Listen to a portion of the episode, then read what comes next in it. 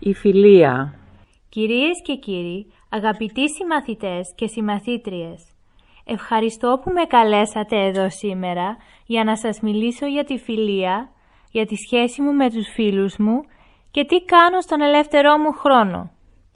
Ονομάζομαι Μαρία Γεωργακάκη και είμαι μαθήτρια της Τρίτης Λυκείου. Η φιλία για μένα είναι πολύ σημαντική και είναι μία ανθρώπινη ανάγκη. Χωρίς τους φίλους μας, η ζωή μας θα ήταν πληκτική, ανιαρή και προβληματική.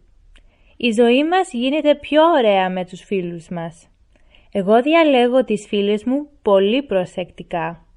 Θέλω οι φίλες μου να είναι σωστοί άνθρωποι με καλοσύνη και φιλότιμο. Θέλω να τις έχω εμπιστοσύνη και να είναι εκεί όταν τις χρειάζομαι. Ο πατέρας μου, ο οποίος τελείωσε το γυμνάσιο στην Ελλάδα, μου έλεγε πάντα το αρχαίο ρητό. Πιστεύω το φίλο, ο φίλος των φίλων εν πόνης και κινδύνης ουλείπει. Αυτό σημαίνει εμπιστεύομαι το φίλο. Ο φίλος δεν εγκαταλείπει τον φίλο στις δυσκολίες και στους κινδύνους. Δεν με ενδιαφέρει η εθνικότητα ή η θρησκεία του ανθρώπου, αρκεί που είναι φίλος μου. Αυτό το οποίο μετράει είναι το μήνυμα του αρχαίου ελληνικού ρητού ότι πάνω απ' όλα είναι η ανθρωπιά. Όταν έχω ελεύθερο χρόνο και θέλω να ξεκουραστώ από τα μαθήματά μου, πηγαίνω με τις φίλες μου στο σινεμά ή για καφέ. Πότε πότε μας αρέσει να πηγαίνουμε και σε κανένα ελληνικό ζαχαροπλαστείο.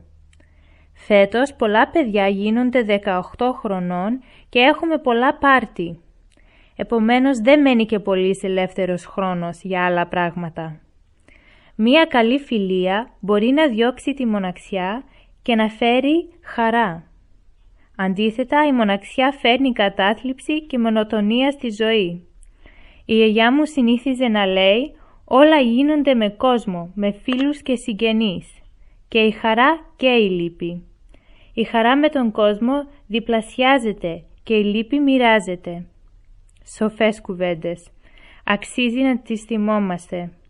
Αυτά λοιπόν είχα να σας πω για τη φιλία. Εύχομαι η ομιλία μου να ήταν ενημερωτική και όλοι να καταλάβετε τη σημασία της φιλίας στη ζωή μας. Σας ευχαριστώ που με ακούσατε.